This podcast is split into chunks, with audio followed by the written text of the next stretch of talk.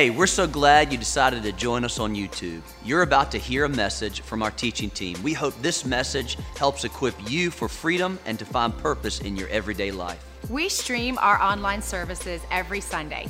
You can visit us at freedomhouse.cc slash live to connect with us and become part of our online campus. We know that you're going to enjoy this message you're about to watch. We stand to our feet and just give God just a big hand of praise today. Just thank Him. Come on. He's in the miracle working business. Isn't that great? Awesome, awesome, awesome. Father, thank you so much for today, God. We thank you that, that we just get the opportunity to spread liberty, freedom uh, to people way beyond our touch, God, way beyond where we are right now, God. We're, we're doing it through technology, and we're going to do it through the Short Creek uh, community in Colorado, Father. We're going to do it through our new Lake Norman permanent site, God. All that you have for us, Father, we thank you. We thank you for what you're doing. We thank you for the lives that are being changed. In Jesus' name. We love you, God. In Jesus' name. Touch three, three people before you sit down and say, You look like you could use a little freedom today. Come on, look at them. You could use a little freedom today. Well, hey, my name is Troy Maxwell, and uh, my wife and I are the senior pastors here. And what a great day to be in church! What a great day. I'm so glad you came today. We also want to welcome all of our live streamers from all over the world. Thank you guys for joining with us as well. We've got North Carolina, Georgia, New York, Florida, Texas, Alabama, California, Illinois. Uh, Massachusetts and Pennsylvania. I can barely see it, but uh, you guys are doing. It. Church, can we give them a big hand for joining us today? So glad you can make it. What an incredible story. You know, I met Jason um, at my gym. You can look at him and tell. Uh, if you know anything about the Greer family, his, his, uh, his nephew is going to be in the NFL. He's probably going to be one of the top draft picks. He was a Heisman Trophy uh, candidate as well. Um, his family is, is very, very involved and very well recognized. And, you know, it was crazy on that Monday. You know, I, I knew Jason. We had met many times. I don't tell a lot of people in my gym that I work out with that I'm a pastor, but he saw a commercial that I was in and came in one day and he goes, You're a preacher. You never told me you were a preacher. And from that point forward, I was preacher. It wasn't Troy anymore, I was preacher. I'm surprised he didn't say that on the video. And uh, that Monday, when he was talking about, he called me. I saw this number. I don't usually answer those block calls, especially on my day off, but for some reason I did answer his phone call, and he said, I need some help. Um, I don't know who to turn to. And he, you know, he's like 6'2, 6'3, big old fella, and he's just bawling. And so we just, as a church, embraced them and saw God do something tremendous. You know, when you think about what we're doing with Liberty, listen, we're not just renovating a building, guys, we're renovating lives. And that's what it's all about. We're fixing lives up and we're seeing God do some tremendous things. And just in a few minutes, you're going to have an opportunity to write in one of these toolboxes as we pass them to be a part of history, to be a part of something really special as we're generous as a church. You're a generous church, but we're going to do something special today. Matter of fact, I want to ask you a question. Have you ever had God ask you to do something absurd, like crazy? I'm talking out of the ordinary. I mean, the word absurd is just kind of a weird word. Um, I've had God ask him, or maybe you've seen somebody do something a little inappropriate. That's what absurd means. It means to be inappropriate, it means to be wildly unreasonable, it means to be illogical. Have you ever watched somebody do something you go, man, that is just way, way off base? I remember the first time God asked Penny and I to be extravagant in our generosity. He asked us to give a car away. Now, I don't know if you've ever had God ask you to do something like that. The first thing that comes out of your mind or your, your mouth is, Get behind me, Satan, because there's just no way that that can be God. This was about two or three years into our church plant. We didn't have any money. We were living paycheck to paycheck. I was working a full time job, doing full time ministry, and it was really, really difficult. And God says, I want you to give big. Now, I, I know that He knew something that I didn't know. And so He actually did it a second time about five years into our church, asked us to give another car away. And then eh, he really got crazy with us and he asked us to clean out our entire retirement account. Now, you know, when God asks you to do something like that, you spend some time in prayer. You know, when my wife said that to me, I said, Get behind me. I said to her, like, Get behind me, Satan. Cast, put, put my hands on her, said, Come out many times. You know, because that's what you do. I mean, that's pretty normal at the Maxwell house. But anyway, absurd. You know, I think about generosity overall. Think of, uh, it's just crazy to think that God would ask us for something. That's just absurd. I mean, wrap your mind, as I was thinking about this today, wrap your mind around the thought that God, who owns everything, who created everything, I mean, the Bible tells us He put the stars into the sky one by one. The Bible tells us, if you believe it or not, that, that the universe is the width of His hand. So He's a pretty big guy, pretty big God. He created hippopotamuses, giraffes, beetles, flies, mosquitoes. I mean, there has to be some redemptive purpose to some of those. I mean, obviously, He formed us out of the dust, He breathed life into us, but yet He comes to His created beings and asks us to be generous. He doesn't ask anything else to be generous, just us. It's kind of absurd to think that a God who has everything, I mean, the streets in heaven are paved with pure gold. Hello. My streets are not paved with gold, they have potholes all around.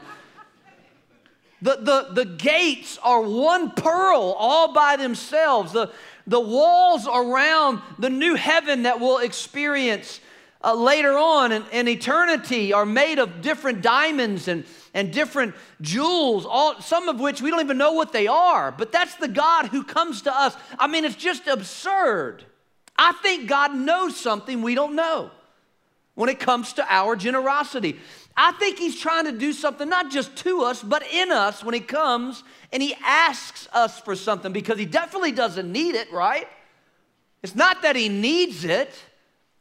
Obviously, there's something that He does in us that's important for us. And so I want to take you to a story today of a girl who did something absurd. You know the story. If you've been around any amount of time, you probably sang about her, you, you, have read books about her. This story shows up in every single one of the Gospels Matthew, Mark, Luke, and John, which is very odd, by the way, because not many of them, not many of the stories around Jesus show up in every single Gospel. And so it's about Jesus. He's in this house. And let me just read the verse to you, and then we'll dig into this. John chapter 12, verse 3, it says, Then Mary took a pound of very costly oil. Everybody say very costly. One more time, say very costly.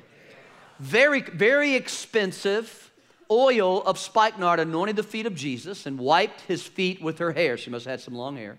And the house was filled with the fragrance of the oil. But one of his disciples, Judas Iscariot, Simon's son, who would betray him, said, This is what he said. He said, Why was this fragrant oil not sold for 300 denarii and given to the poor? This he said. Now, this is important because this is what, this is what thieves say. They don't really care about the money. And this is what happens many times in church. The ones that are the most critical are the ones that don't give anything anyway. They're the ones that ask all the questions. Why does the church always ask for money? Or why do they talk about tithing all the time? They're stealing money anyway, so it doesn't really make any difference. And, you know, he's got this box. It says this, he said, not that he cared for the poor, but because he was a thief and he had the money box. Everybody say money box. Now, I want you to get this picture because she's got a box that's filled with this oil that's very costly, this perfume. He's also got a box. One box is for life change, one box is for life gain.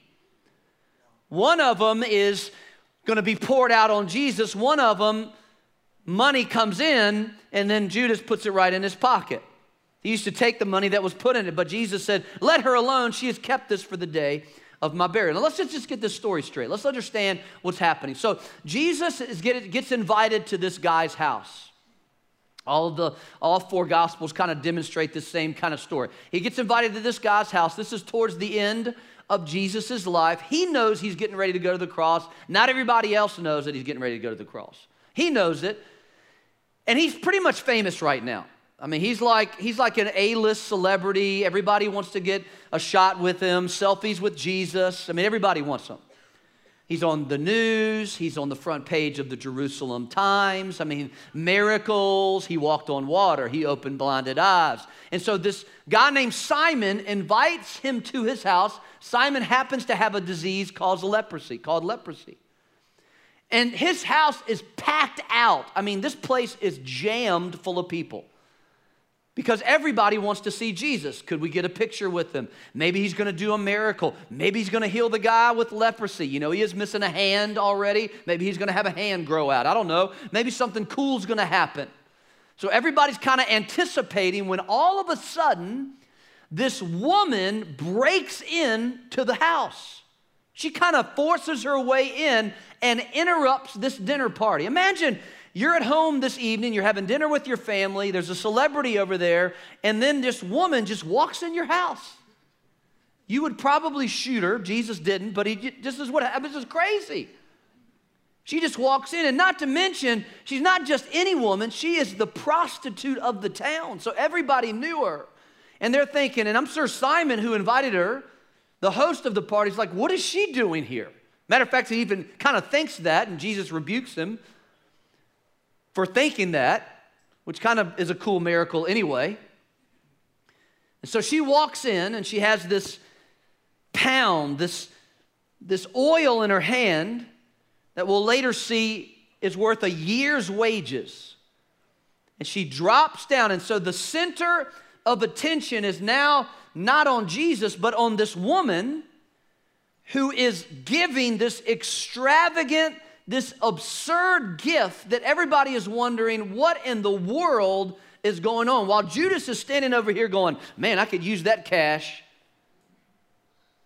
I wonder why she's wasting all that because she didn't even understand what he doesn't even understand what generosity is has no idea what, what's going on, has no idea that this woman is basically sharing with us and everybody around her how important this man is and who he is. That he can do something that's even deeper than the external miracles they have seen, but the internal change that happens in a human being. And so she falls down at his feet. She pours out this oil. She cries and weeps. And she teaches us something about generosity. She teaches us about absurd generosity. So I want to go through just a couple things and just kind of help you before we receive this offering. First of all, generous people are always growing. They're always growing. I watch uh, on Sunday afternoons what preachers do is we typically go home and watch violent movies. Ask any pastor, that's what he does. You know, we have all these people that come, a lot of them get on our nerves. Then we go home and we like to see other people kill people, and it's awesome. We're living vicariously through the characters on television. No offense. No offense. You're supposed to say, none taken. That's what you're supposed to say, none taken, okay? Because not you guys, I love you, and I go home and watch, you know, Frozen on Sunday afternoons. But this particular Sunday, I was preaching in another church, and so I came home and, and I was watching Collateral with Tom Cruise and Jamie Foxx. And Tom Cruise is a hitman who shows up in Vegas, I mean, I'm sorry, in, in Los Angeles, and he's, he has these guys he's supposed to kill because he's on assignment. And so he gets in this guy's cab who happens to be Jamie Foxx. And he starts this conversation. Jamie has absolutely no idea that he's going to be his taxi driver while he goes around and kills people. But he starts this conversation with him and he goes, How long you been driving a taxi? And he says something like 15 or 20 years. He goes, But that's not what I want to do. I want to have a limo company. And I started thinking about this in relation to growing people. See, if you're greedy, you oftentimes get stuck right where you are. He didn't want to be a taxi driver, but he'd been doing it for 20 years. He had a dream of doing something different. See, generosity opens doors that people can close. But God opens things through generosity, it opens opportunities for us. This woman, let me just tell you about this woman. This woman had been following Jesus for a long time. Actually, her name is Mary Magdalene. She, the first time she met Jesus, she had seven demons. Come on, that's a lot. You probably go to work tomorrow. There's probably somebody in your office that's got seven demons, maybe eight or nine. They might be sitting beside, don't point out, sitting beside you right now. She's got seven demons. Jesus delivers her. Then she shows up at Simon's house and God forgives her. Obviously, she's dealing with some stuff with regards to her prostitution and what she's been through, and Jesus forgives her. And then the Bible says that she follows Jesus around, supports his ministry, and sits at his feet. Anybody that sat at a teacher's feet became their pupil. So she grew. Here's what Paul said to the Corinthian church. Notice what he says since you excel in so many ways, he says, since you're growing in so many ways, in your faith, in your communication, in your knowledge, in your excitement and enthusiasm, in your love from us, I want you to accept, make sure you don't quit growing in this one thing, and that's the gracious act of giving. Because generosity opens up an overflow for you. Generosity will make sure that you don't get stuck. And here's the great thing about generosity generous people want other people to get unstuck. They really do. That's why they're generous, is because they want to help someone reach their potential. Here's the second thing we can learn from her is generous people are contagious. Contagious. You ever hugged anybody and they just smell real good and you're like, man, you smell good. A little awkward especially if it's two guys, like, and they hug each other, you know, like, you know, they give them the pat on the back, and they're like, man, he, and you don't know if you should say it to him or not because it might be a little weird. Man, you really smell good. Like, that's really good smell. I was playing golf the other day, and I came around this corner, and I've been playing this course for a few times, and every time I come around this corner, I get this just really sweet smell. It smells really good. And so the other day, I got out of my golf cart because I knew it wasn't the guy I was playing with. He stunk. But I, uh, I got out of the golf cart and I went around to every tree. And I just started smelling every tree because I wanted to figure out which tree smelled so good so I could plant it in my backyard.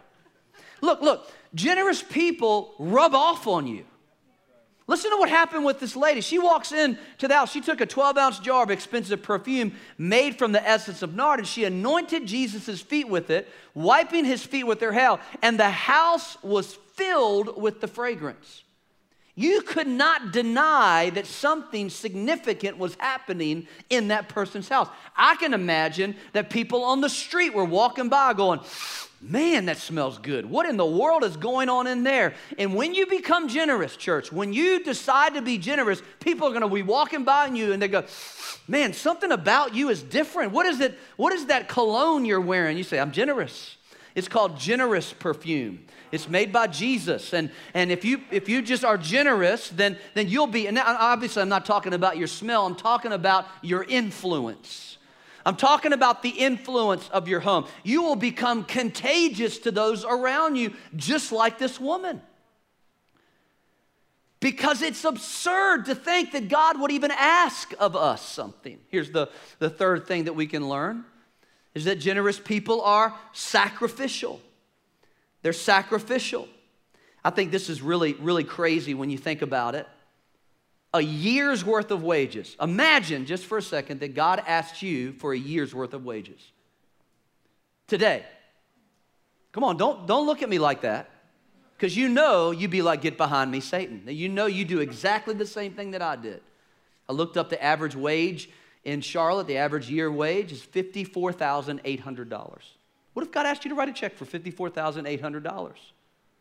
You'd be like, can I make installments? dollar a week. Can I do something like that, God?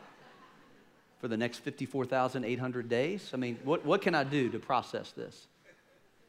This woman, and this may seem a little inappropriate to talk about in church, was a prostitute. That's how she, she sold her body to make money. She's got a year's worth of wages invested in this perfume. Now, we don't know how long it took her to save up. It could have taken her five years, 10 years. But what I want you to do is just wrap your mind around the, the reality that, that she has taken something that's worth a year of her life, a year of prostitution. Imagine that sacrifice. That's sacrifice. When I thought about this idea of sacrifice, I couldn't help but think about Solomon. Solomon was the third king of Israel. Saul, David, David's son was Solomon. And one night, the Lord appeared to Solomon in a dream and said, What do you want? Ask, and I will give it to you. Okay, now think about this for a second. What if tonight you woke up, 3 a.m., you looked over, and God is sitting next to your bed? He's got his iPad out, Apple Pencil, because they use Mac products up in heaven. Sorry, Windows. And so he's sitting there, he's got his glasses on, and he's just, just, just kind of normal. God's just chilling. You look over and go, God, what, what are you doing here? And he goes, I just was in the neighborhood and thought I'd ask you, what do you want? What would your answer be? What would your response be to God? If he, I mean, think about it. This is the, he can make anything happen.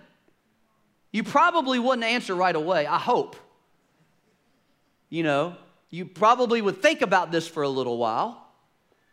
Now we know Solomon, we know what he asked for, right? He asked for wisdom. Now, why was it? Now, here, here's the thing that I want you to think about in regards to generous people being sacrificial. Why was it that God could come and ask him this question? Because this requires a lot of trust, doesn't it? This is why God has never showed up at your bedroom at 3 a.m. and asked you, What do you want? All of us because we, we have a hard time being like Solomon. Matter of fact, whenever, whenever I talk about sacrifice, whenever a pastor talks about sacrifice in church, people get all nervous about it. They like the blessing part and the favor part and what God can do for me. But when it comes to us, doing something is when we get a little nervous. Generosity can make people uncomfortable. Everybody in that house was very uncomfortable when a prostitute was washing Jesus' feet with her hair. You can imagine that it was a little bit tense in that room at that moment. Are you following what I'm talking about? Little bit awkward in that moment. God shows up to Solomon and says, I'll give you whatever you want. What a question of trust. Why is it that God could trust Solomon? Well, you have to go to the verse before verse 5. Verse 4 says, He went to Gibeon so the king went there and sacrificed how many burnt offerings? How many did he have to offer? One. But he decided to give a thousand. What is sacrifice? Sacrifice means something to you. A person that's sacrificial, you can feel it. You know, there's three kinds of offerings there's the tithe, the offering, and the painful offering. The third one is the, is the sacrifice, the one that hurts a little bit. I believe it this way I believe that generosity that's sacrificial, it means something to you. And when it means something to you, it means something to God. When we give sacrificially, it actually causes heaven to stand up. And it's exactly what happened with Solomon when he was sacrificial. It was exactly what happened with this woman, and why Jesus didn't stop her from doing what she was doing is because it was a sacrificial offering. It was a sacrificial act of generosity. And when you give extravagantly, you can request extravagantly from God. Hello. When, when you sacrifice extravagantly to God, then God will sacrifice extravagantly for you. It's exactly what he He responds with trust to those that are sacrificial. Are you following me, church? Come on, wave at me if you're following me. Okay, six of you. All right, thanks. Mom, for being here. Here's the fourth thing generous people are able to see. They're able to see. They just see differently. They look differently. Look at Proverbs 22. It says, For he who has a generous eye will be blessed. A generous eye. We talk a lot about a generous heart. We talk a lot about a generous attitude. We talk a lot about a generous life. But not often do we talk about a generous eye. What is a generous eye? A generous eye sees past what's right in front of them. A generous eye sees potential. Uh, li- listen, there, there's two ways you can, you can look at any obstacle, any, any problem, any challenge, any circumstance. You can see it as an obstacle or you can see it as an opportunity. A generous person always sees challenges and circumstances and problems and tragedies not as obstacles, but as always opportunities. They see people as opportunities, they see situations as opportunities. For example, people saw, people saw a fisherman, Jesus saw Peter, who would eventually lead the New Testament church. People saw a tax collector. Jesus saw a guy by the name of Matthew who would write the first book in the, new, in, in the, uh, in the first gospel in the New Testament. People saw a small, small boy's lunch five biscuits and a couple pieces of fish. Jesus saw enough to feed 5,000 and have leftovers. That's what a generous eye sees. A generous eye always sees beyond, always sees through people, always sees the potential in people, always sees differently. People saw a prostitute walk in. Jesus saw a woman who had hope and healing and forgiveness all over her. That's what a generous eye sees. And so, so you can look at things two different ways. And so I want to have a generous eye. I desire to see things from a generous standpoint. I want to look at, I want to look at potential, look at people's future. And that's what we get to do today. That's exactly what we get to do today. When you ride by that Lake Norman campus, and some of you may have ridden by there, some of you may not even walk in there ever. But man, I see potential. I see Jasons that need a miracle in their life. I see single moms that need help. I see, I see families that, that can get reunited with God. Their families can be reunited with Jesus. I see marriages being healed. I see, I see divorce being broken off of people's lives. I see people come out of financial bondage. And when you have a generous eye, man, that's how you see things. You see it as a tool. Here's the, here's the last thing that I want to tell you is generous people are eternity minded. They are eternity minded. Listen to what Jesus said about this woman. She said, I tell you the truth, wherever good news is preached, wherever the gospel's preached, and by the way, the gospel's good news. It's not bad news. It's good news. It's a positive news flash. It's preached throughout the world. This woman's deed will be remembered and discussed. And we are proving that point even today. Because here's how it works listen, generosity writes us into the gospel, greed leaves us out but generosity writes you into the gospel. So here, here's what's going to happen. I can't prove this theologically, but let me just tell you what I think is going to happen when we get to heaven. When you and I go to heaven, we're going to stop at a station. It's called a judgment seat, and there's going to be an angel sitting there, and he's got this huge book, probably a big old ghetto angel, gold chains and everything.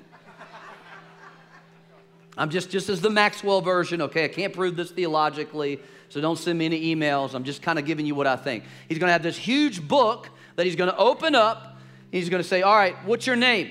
State your name, state your full name Troy Allen Maxwell. He's going to flip through real quick. He's probably going to have multiple hands, you know, because he's that kind of an angel, because he can do it really quickly. And he's going to flip to the M's. He's going to scroll down. Oh, I see your name right there. All right, you get to go to the next station. Go down there, follow down the hallway. Bathroom's on the left if you need to go before you get there. So when you get over there, you'll see another angel. The next angel that we come into contact with is called the Bema seat. It's going to be a judgment seat. And he's going to have another book in front of him, and he's going to say, Please state your name. I'm going to say Troy Allen Maxwell. And he's going to flip, flip, flip, flip, flip. He's, going to, he, he's probably not going to be as ghettoed out as the other guy because you made it past him. That guy needs to make sure nobody gets past him. So this has got to be normal angel flipping through the book, and there's going to be my name again. However, this time there's going to be a big set of parentheses around it. And in the parentheses are all the gifts that God gave me, all the talents He gave me, all the resources that He gave me. And then, boom, as soon as He sees that, there's going to be a screen that's going to go up, and it's going to be the life story of Troy Allen Maxwell. And I'm going to be judged not for my mistakes or my sin, because that was already dealt with in the first book.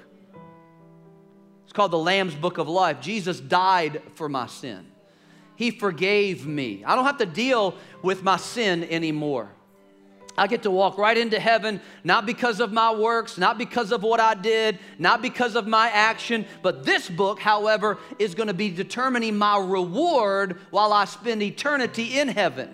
And he's going to look at all of my gifts and all of my talents, and he's going to basically share with me, with this video, what I did with what he gave me.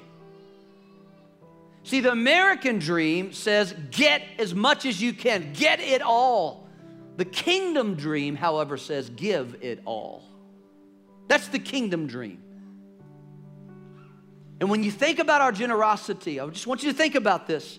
When you give today absurdly, when you give extravagant like this woman, you are now written into the gospel of God.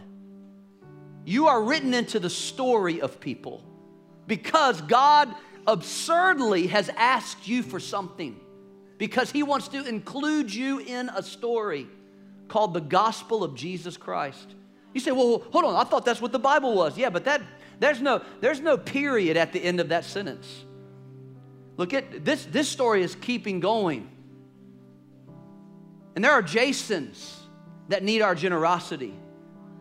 There are Mary Logans that need our generosity.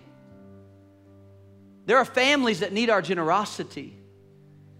There are women who have been caught up in polygamy that need our generosity. And it's so great that we get to read. Think, think about this. Think about this. Think about this. Of all the people in the Bible that were written into the gospel because of their generosity, I think of the guy who, who um, Jesus asked, he said, Hey, go into town and get a donkey and a little donkey. Now, Jesus could have at any moment just gone, little donkey, big donkey. He could, have, I mean, he's, the, he's God. Like, he could have just, he could have went, chariot, 777 jet. I mean, he could have done anything. He's getting ready to go into town. He's getting ready to die for us. He's getting ready to, to end his life for the sake of mankind. And he tells one of his disciples, Go into town and ask this guy for a donkey and a little donkey. So he goes into town and he gets a little donkey and a big donkey, maybe a mama donkey and a little baby donkey. He unties them because generosity always unties you from your past. It always lets you loose, it always releases you. And he brings the little donkey and the big donkey, and the Bible says that Jesus, now Jesus could have done it any other way, but he decided to ask someone to give in order for him to ride because Jesus always comes to town on the back of generosity. He always does. And listen, I don't know about you, but I want to be a part of the big donkey and the little donkey and Jesus riding right into Charlotte every weekend through Lake Norman campus, through, through what we're doing at Central, but through what we're doing at our, our, our South End campus, for what we're going to do at the other campuses that we're going to build around this city. Let us be the ones that get written into that story. And the Bible says he rode those donkeys into town, and the whole city celebrated as Jesus is coming into town. Listen, every weekend we have an opportunity to celebrate what Jesus is doing. I want to be generous. So here's what Paul said, and I'm done. He said, Tell them to use their money to do good. I'm telling, hey, use your money to do good. That you should be rich in good works and generous to those in need, always being ready to share with others. And here's when you do this, by doing this, you will be storing up the treasure as a good foundation for the future. So I want to close today by just inviting you into this story that's being written every day through your generosity. I'm going to challenge you to go extravagant, to go absurd with your giving today. So we can watch God move tremendously and bring liberty and freedom to other people. Father, thank you so much for the opportunity to give today. Thank you that we get to do this. I know we say that all the time, God, but we really mean it that whenever we're presented with these opportunities, Father, we'll step up to the plate. Matter of fact, God, I don't believe you would even ask us to do it if you didn't think we could handle it. If you couldn't trust this church with this. If you couldn't trust these people with this. There's no reason why you should even ask us for anything, but obviously you want to do something in us today. So, Father, I thank you that as we give, as we are generous, as we are absurdly generous, as we sacrifice as a church, that you would move supernaturally in our city, that you would move supernaturally in Colorado City, that you would do something significant in our lives. Jesus' name. Every head bowed, every eye closed. Before we receive this offering, I couldn't help but think of how generous God has been to us. And 2,000 years ago, He sent His Son to die for us. We didn't deserve it. We didn't even treat him right. Maybe you've even been a little angry with God, a little upset with God. Maybe you haven't even treated God right. Maybe you've never even been generous in your life. But you know, that doesn't even matter because God has been generous to you. And today, whether you're watching online or you're sitting in this room or just within the sound of my voice, if you would like to give your life to Jesus, if you want to start brand new, start a, a brand new life today. Maybe you knew Jesus at one time. Maybe you knew God at one time. But, but you, you, you fell away. And you know your life is not pleasing to God and you're ready. You're ready to make that decision. I want to pray with you before we receive this offering. Let's receive the generosity God has for us. I'm going to count to three. If you say, number one, I want to give my life to Jesus for the first time, or number two, I want to rededicate my life, I want to recommit my life, I just want you to raise your hand because I want to know who I'm praying for. So when I count to three, just raise your hand. Ready? One, two, three. Just raise your hand. You say, That's me. Thank you, thank you, thank you. Hands all over the room. Thank you so much. Thank you, thank you. Online, just tell somebody in the chat bar what you did. Church, would you pray this prayer? Those of you that raised your hand, pray this prayer out loud so you can hear it with your own ears. Say it loud enough so you can hear it. Church, join with them as they make this declaration. Say, Heavenly Father, come everybody together. Say, Heavenly Father, I believe that Jesus died for me. I believe that His blood washes me of all my mistakes and all my sins. Today, I give my life to you, God. I'll worship you and I'll follow you all the days of my life in Jesus' name. And everybody shouted, Amen. Come on, can we give them a big hand? Incredible. Incredible. Thank you for joining us today. Don't forget to subscribe to our channel and join us for online services. If you'd like to learn more about Freedom House or how you can become part of our church, visit our website at freedomhouse.cc.